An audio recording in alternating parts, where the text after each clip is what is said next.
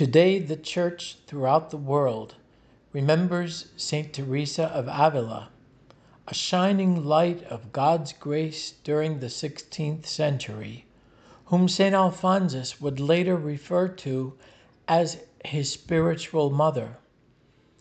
As we look at the gospel of the day, it is interesting to see possible connections to the life of Teresa as well as to our own lives.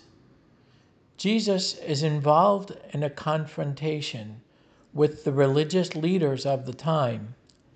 He is calling them out for using their authority and their knowledge to hinder folks from entering into a deeper relationship with God. They are obstacles to change, obstacles to growth. Teresa joined the Carmelite convent at an early age. With time, she saw clearly much of the corruption and laxity that surrounded the convents. She embarked on a path to reform the Carmelites, and with the help of St. Peter Alcantara and St. John of the Cross, was able to found the Reformed or Discalced Carmelites. She was convinced that she had to use her talents to facilitate a deeper relationship with God, not only for her Carmelite sisters, but also for anyone seeking that closeness with God. It was not an easy task. She too, like Jesus in the Gospel, came face to face with various religious leaders of the day.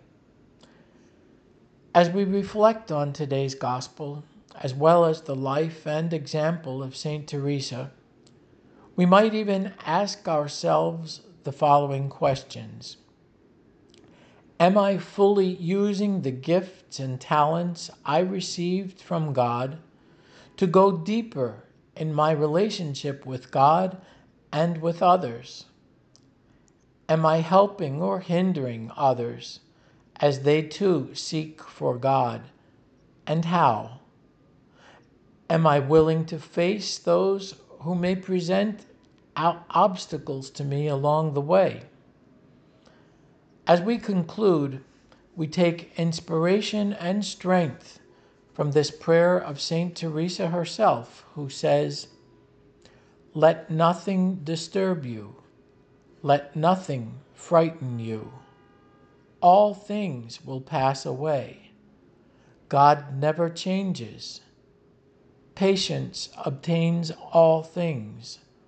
Whoever has God lacks nothing. God alone suffices. Amen. May God bless you.